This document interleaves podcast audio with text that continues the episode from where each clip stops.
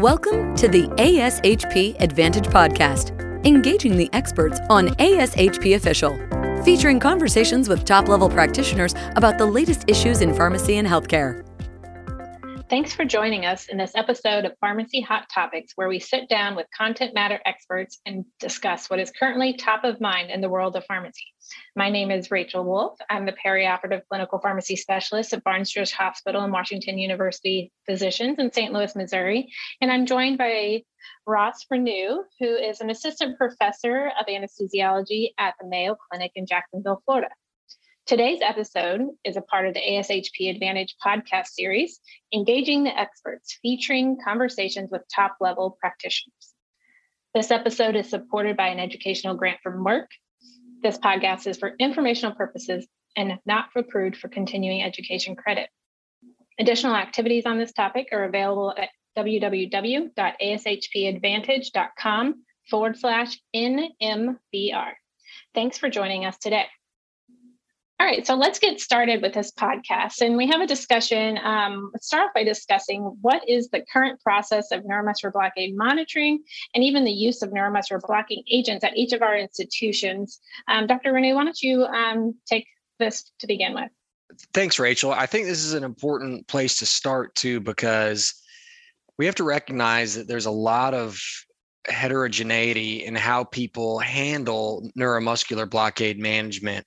And it's one thing to make a recommendation and give you data on certain topics, but if it doesn't fit within your institution's culture and resources available, then it really won't be as effective.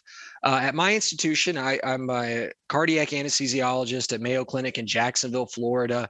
We have a couple local champions, such as myself, on neuromuscular blockade management. So we're fortunate enough to have a couple different kinds of quantitative neuromuscular monitors.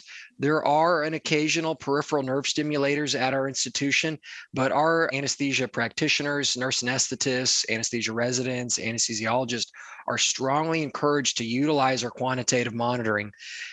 We have couple modalities, and this is not an endorsement for any specific product, but for acceleromyography, we utilize the Philips IntelliVue NMT device. It's acceleromyography based. For electromyography based monitor, we're currently utilizing the TetraGraph, which is made by a company called Senzime. And then, like I said, we do have a couple peripheral nerve stimulators available for our practitioners. We also are unique in that we have unrestricted sugammadex use. I recognize that this is a little uncommon, and not every institution may have unrestricted sugammadex use given the cost associated with it. But nonetheless, that's our current practice. And it's had downstream effects on which neuromuscular blocking agents we use, because we use sugammadex nearly all the time for our patients. We utilize rocuronium as our primary neuromuscular blocking agent because of its strong affinity to sugammadex. I actually went back and looked to see when we use neostigmine or cisatracurium at our institution, and almost all these instances were when we had to reinstitute neuromuscular blockade in a patient who previously received rocuronium and sugammadex. So just to give you a little background, that's kind of where we stand as far as the resources and what we're utilizing at my institution. What do you guys do at your institution? Yeah, thanks for asking. So we also kind of very similar to you. So we are an adult tertiary academic medical center. Our primary neuromuscular blocker utilized is rocuronium, but we do have a myriad of use of our reversal agents. So we only reverse about 25% of our neuromuscular blockade with sugammadex. About 53% of them are reversed with neostigmine.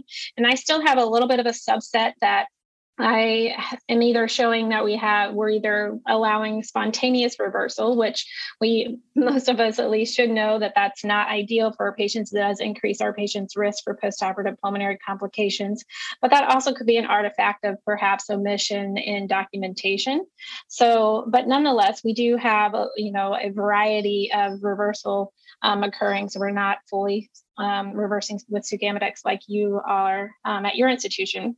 And as related to the monitoring, we we have both quantitative and qualitative monitoring. I do say that we have not adopted quantitative monitoring as much as I would like at this point, but a lot of that has been related to sometimes the user friendliness and the reliability of the neuromuscular monitoring devices that I think we'll talk about hopefully in this talk a little bit more. But we have both the Philips IntelliVue device that you mentioned was operates utilizing the acellomyography technology. And then we have just a handful of the TwitchView devices that uses the electromyography technology. And so hopefully we'll be starting to utilize more quantitative monitoring. But with the Philips being connected with our EMR, the most accessible and in the EMR that I'm able to really review as a pharmacist is oftentimes just the from the peripheral nerve stimulator and the IntelliVue, to where you either just get your 4 out of 4 twitches or the ratio from that device. So looking at some of the questions that we have today that I think the audience might actually really kind of help, I guess, put into context the situation that anesthesia clinicians are undergoing whenever they are thinking about putting a patient under general anesthesia and utilizing neuromuscular blockade.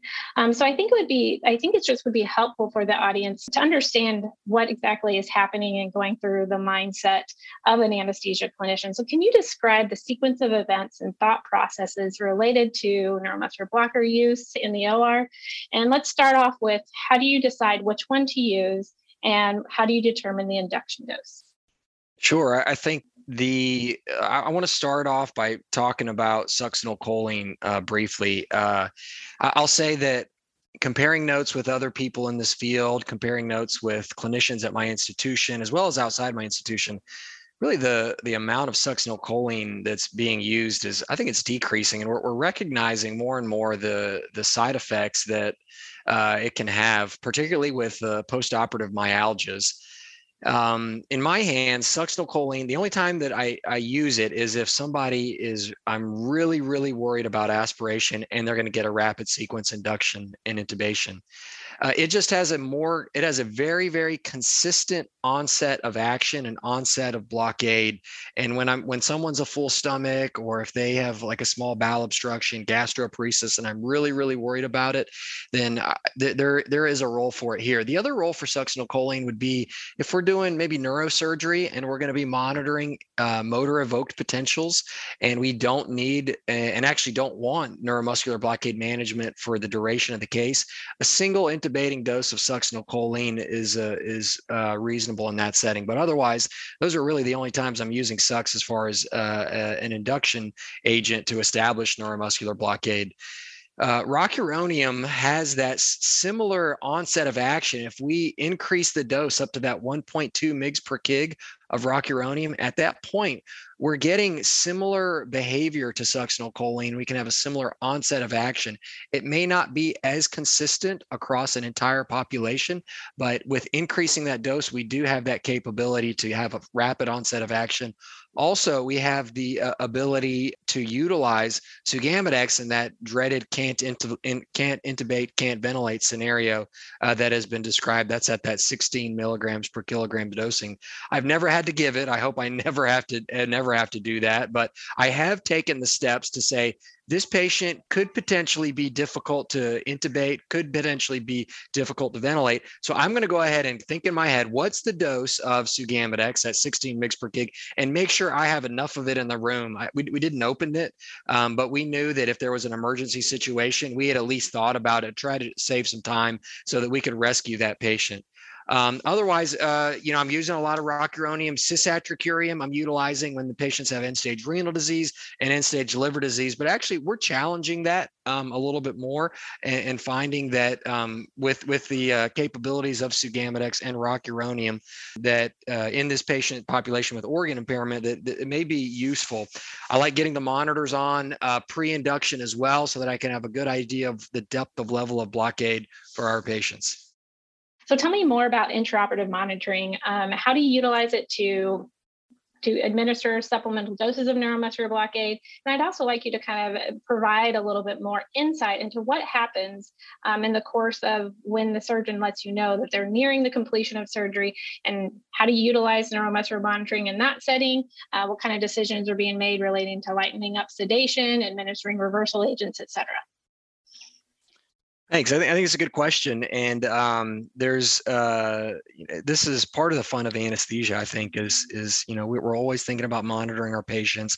How are we going to maintain hemodynamic stability and ultimately give our patients the best chance for having great recovery and return to their normal functional status after the operation? You mentioned the monitors that you have at your institution, and I'll use those to highlight some of the intraoperative considerations. So there's a couple different quantitative monitoring modalities. Let's assume that you're utilizing that Philips IntelliVue acceleromyography-based device that you have on the patient, and you put it on pre-induction. You start monitoring after you give an intubating dose of a neuromuscular blocking agent. And once the train of four count is zero, you go to intubate, which would be indicative of great intubating conditions. Now, how do you decide when the patient needs a top-off dose or maintenance dose to continue with that level of blockade? We could have a whole discussion also on what level of blockade is needed for specific operations. I certainly have been a part of discussions where we debate, do you need a deep level of blockade for laparoscopic surgery, for instance, or it's a moderate level of blockade? And really, I want to save that discussion for another time, because that is controversial in of itself. But when we start monitoring and determining when we're going to re-administer neuromuscular blocking agent, in this example where we're using an AMG device, if the arms are out and the thumb can freely move, I would re-administer once you have a train of four count of one. And I go on to specify that the arms have to be out, because when you tuck the arms, that device isn't going to reliably work. The thumb has to be able to freely move. So when we have a train of four count of one, that's indicative of recovery to a moderate level of blockade. And I'm going to give a maintenance dose to establish that. I like the idea that we give little bits and recheck with our monitor and reestablish. You can always give more. You can never take it away. Now, if you're using electromyography and the arms are tucked, then that device will provide adequate measurements. I believe you guys are using that TwitchView device. That will give you an adequate reading in that instance. If the arms are tucked and you're using the AMG device, though, you're going to have to put a peripheral nerve stimulator on the face. And there's just some caution with that. The face recovers much faster than the hand. Okay. And so when you have a train of four count of three or four at the face, you may only have a train of four count of one at the hand if you could adequately monitor there. And so just to keep that in mind, I think that when we're monitoring at the face, we have a tendency to maintain deeper levels of blockade. And then when it's time to reverse the patient, ensure adequate recovery, I want to urge everyone listening to make that extra step to free up the arms and confirm adequate recovery at the hand, so that we know our patient has achieved an adequate recovery, which is a train of four count of ratio, a train of four ratio greater than or equal to 0.9 as measured at the hand, stimulating the ulnar nerve, monitoring the adductor pollicis. If you're looking at the face to confirm adequate recovery, this is a setup for overestimating the degree of recovery and leaving our patients with residual weakness. It's so important for our audience to understand related to the importance of our monitors, how they work, and the goals in which we're trying to achieve, and the location, like you mentioned, where we're obtaining the data from. So we certainly know with monitors, there is a cost associated with those monitors. Like everything else, what do you, is the cost of the monitors worth the investment? Absolutely. I mean, we can't have a meaningful discussion on this without looking at dollar signs, honestly. And, it's with monitors, it's with the drugs that we're using. It's absolutely important to be good stewards of neuromuscular blockade management. I think that when we start considering monitoring and the cost of it, we look at certainly there's the cost of the device, which each manufacturer is going to be a little bit different. And then there's the cost of the disposables. Again, each manufacturer is going to be a little bit different there as well. Most of the acceleromyography devices, you can utilize ECG electrodes that are readily available in your department. And so minimal cost with the disposables there. EMG, most of the devices use a proprietary set of electrodes that comes with additional cost for each patient. So these are important considerations. And then the other cost consideration is with drugs of reversal. So there's sugammadex versus neostigmine.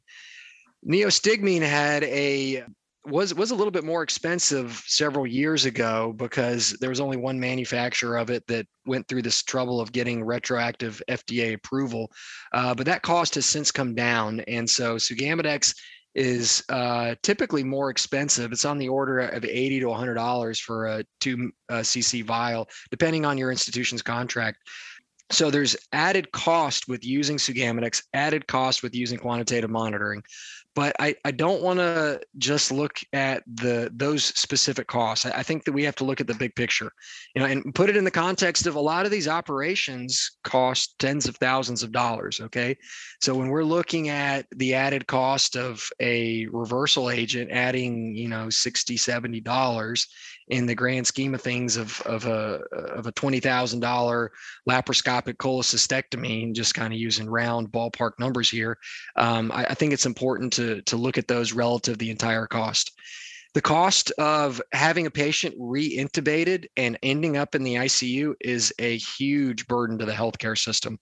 Now, it doesn't happen often, but when it happens, it has a big impact on financials, and more importantly, it has an impact on patient safety. The multi-center outcomes group, the MPOG group, had conducted the Stronger trial a couple years ago that was out of published in Anesthesiology. And I was looking through some of their analysis recently, and they described an adjusted number needed to treat to avoid postoperative pulmonary complications of around 70, 71 patients. And when you start considering that number needed to treat to avoid a postoperative pulmonary complication, the cost savings, when we look at a bigger picture, becomes a little bit more apparent. The cost of having patients with postoperative residual weakness that go on to have complications from that, meaning a postoperative pulmonary complications, it's significant, and we need to take steps to minimize that. Yeah, I certainly agree. I think that awareness of residual neuromuscular blocker weaknesses is growing across the nation. And thanks to sugammadex being introduced and kind of questioning the status quo of how we typically have been managing the reversal and really the monitoring of neuromuscular blockade in the OR. So we're having a lot more attention. And I think I can even say for our space within BJH, looking recently at our PACU.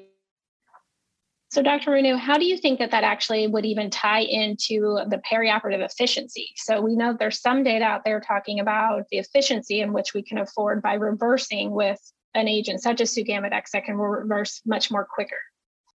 Yeah, I think you bring up a good point. So, we know that sugammadex reverses faster than neostigmine. But the fact is there's a lot of things going on around the time of closure. I know you asked me earlier about the surgeon giving you some lead time to when that happens. And yeah, that's great when it happens, but I promise you it does not happen as much as we'd like it to. And so having an experienced, vigilant anesthesia provider who knows where things are going and knows how long it takes them to close fascia or how long it's going to take them to close skin really allows us to time our reversal agent so that we can maximize efficiency and ultimately restore neuromuscular function and get them out of the operating room in a safe, timely manner. But just because we've restored neuromuscular function, just because sugammadex worked in 2 to 5 minutes or neostigmine worked in 15 to 20 minutes, there's other things going on. I mean, is the PACU ready to receive us? Has the volatile anesthetic worn off? Did we turn the propofol off if we're running a intravenous anesthetic? Did we turn that off in time? So there's a lot of factors as far as emerging from anesthesia and restoring neuromuscular function.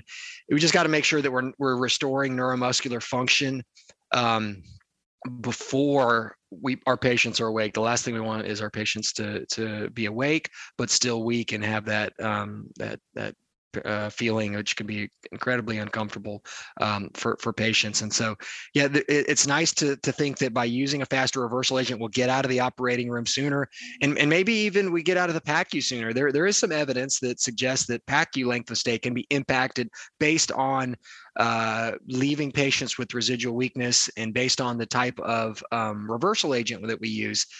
So, you know, while we talked about the cost of the drug and the cost of monitoring, certainly one of the most expensive things is operating room time, PACU time. These are not negligible features that have significant economic impacts.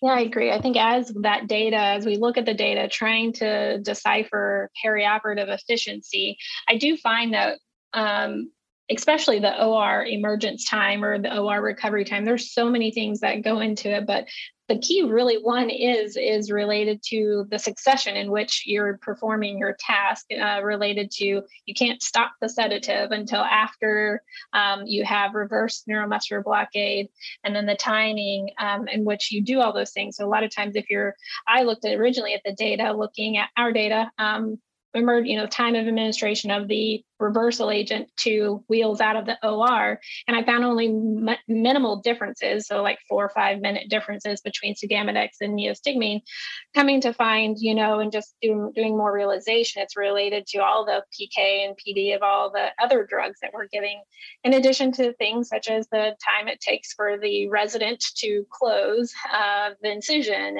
and we're a teaching institution, and that can be variable in time, and it's very much a confounding factor and how efficient your anesthesia clinician really could have been at the whole emergence component of the recovery time from the OR. So all very important things, and so many confounding factors and so many workflows that really can either be an obstacle in actually achieving shorter PACU lengths of stay and shorter, of course, recovery times that we've mentioned in the OR. But I think that's one thing that we can strive to, is just getting everyone on the same page to try to increase your success at moving patients more efficiently along the continuum. Yeah. I don't want to tell on my specialty, but we sometimes are not, you know, we will document our reversal agent, but when we gave it, the timing of which, it's a very busy time. And so, we'll certainly kind of plop it down about where we think it happened. And so that's been one of the obstacles I've had when trying to look at some retrospective data on whether or not we're saving time by it. But I did want to say, we've been talking about the speed of sugammadex, but I still think that if you can time neostigmine and avoid residual weakness, okay, there is still a role for neostigmine. It's just it needs more lead time. We got to remember that the onset of action is not as fast, but if you are in tune with when they're going to finish up, you can administer neostigmine towards the end of an operation if you can time it appropriately, knowing that it's going to peak 15, 20, 25 minutes, depending on the level of blockade. And I would encourage to only administer at a train of 4 count of 4 shallow levels of blockade. Still utilize our quantitative monitoring. I think that we can have this drug can also still prevent residual weakness and is still a viable option in that setting.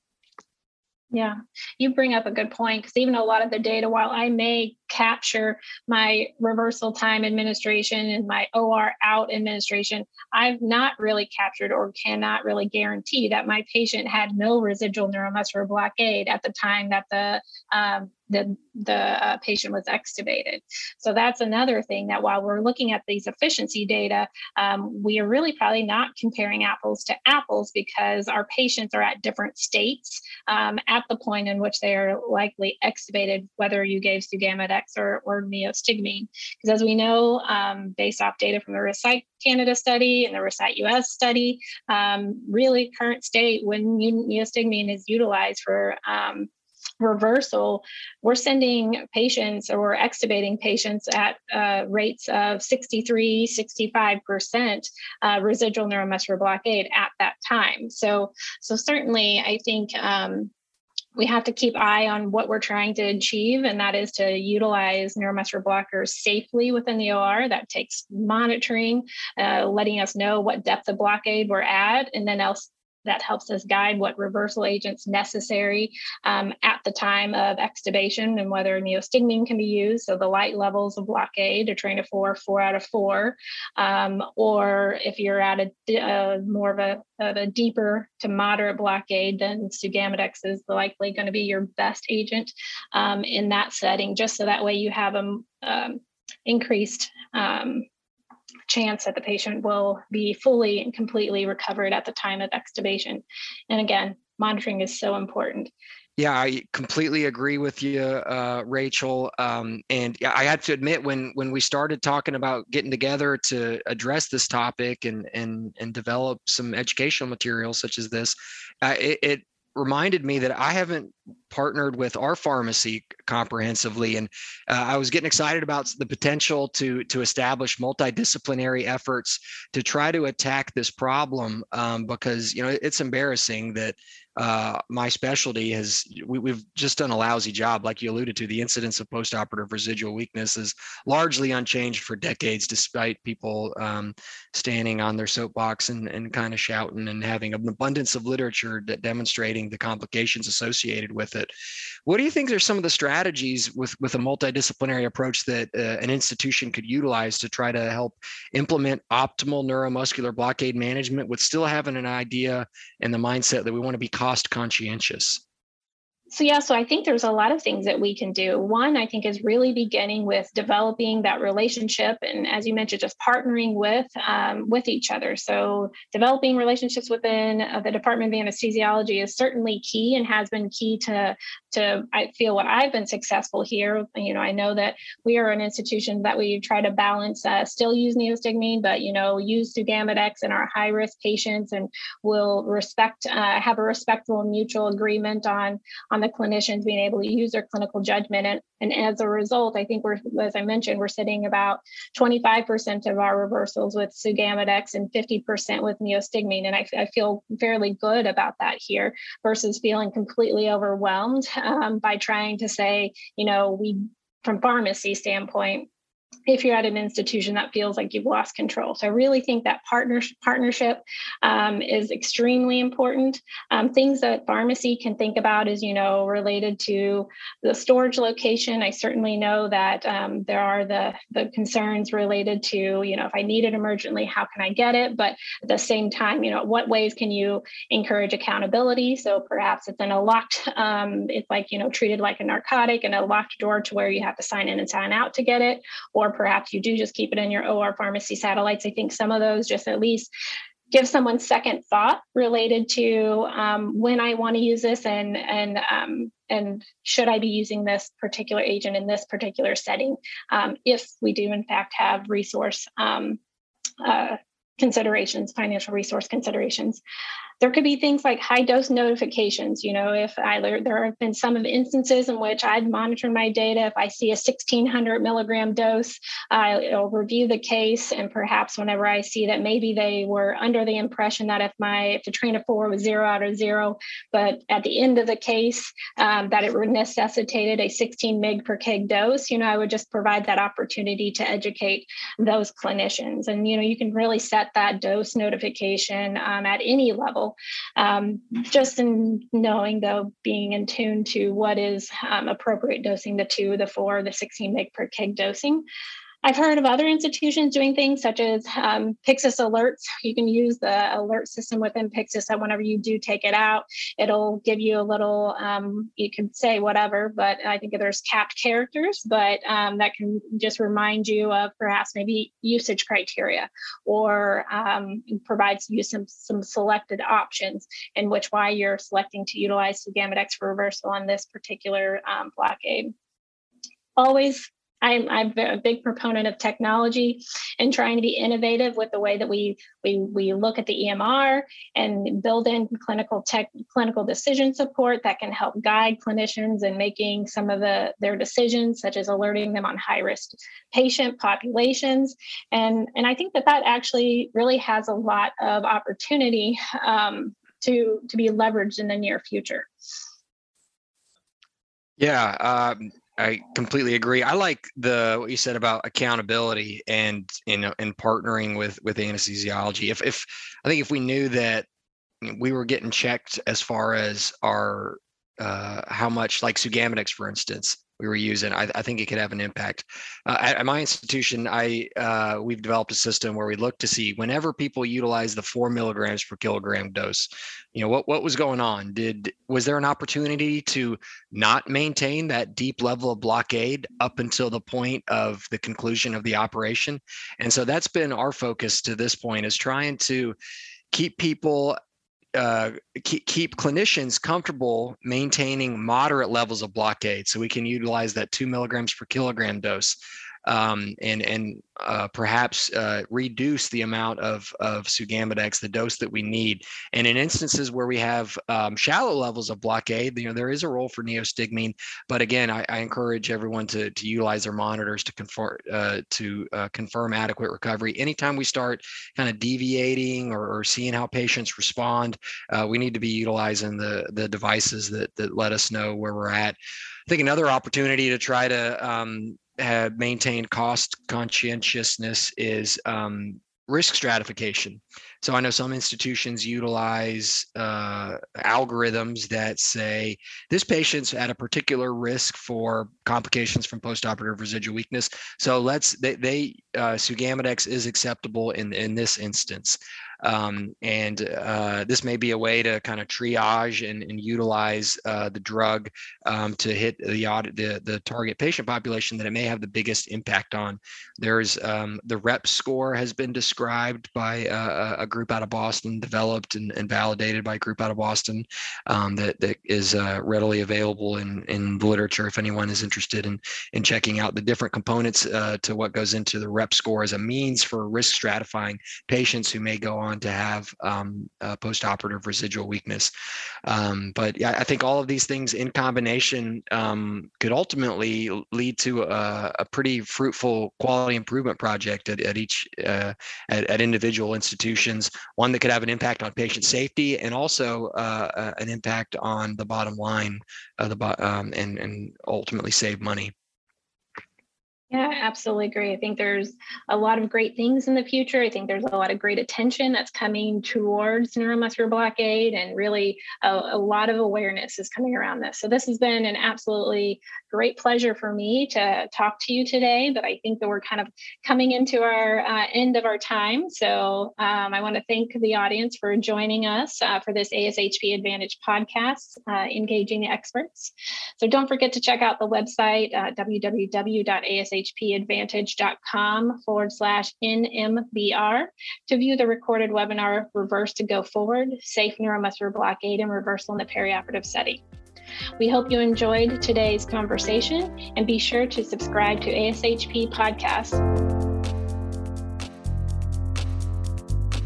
Thanks for joining us for the ASHP Advantage Podcast, Engaging the Experts. Be sure to visit ashp.org/podcast to discover more great episodes, access show notes, and download the episode transcript. If you loved the episode and want to hear more, be sure to subscribe, rate, or leave a review. Join us next time for more expert perspectives on ASHP Official.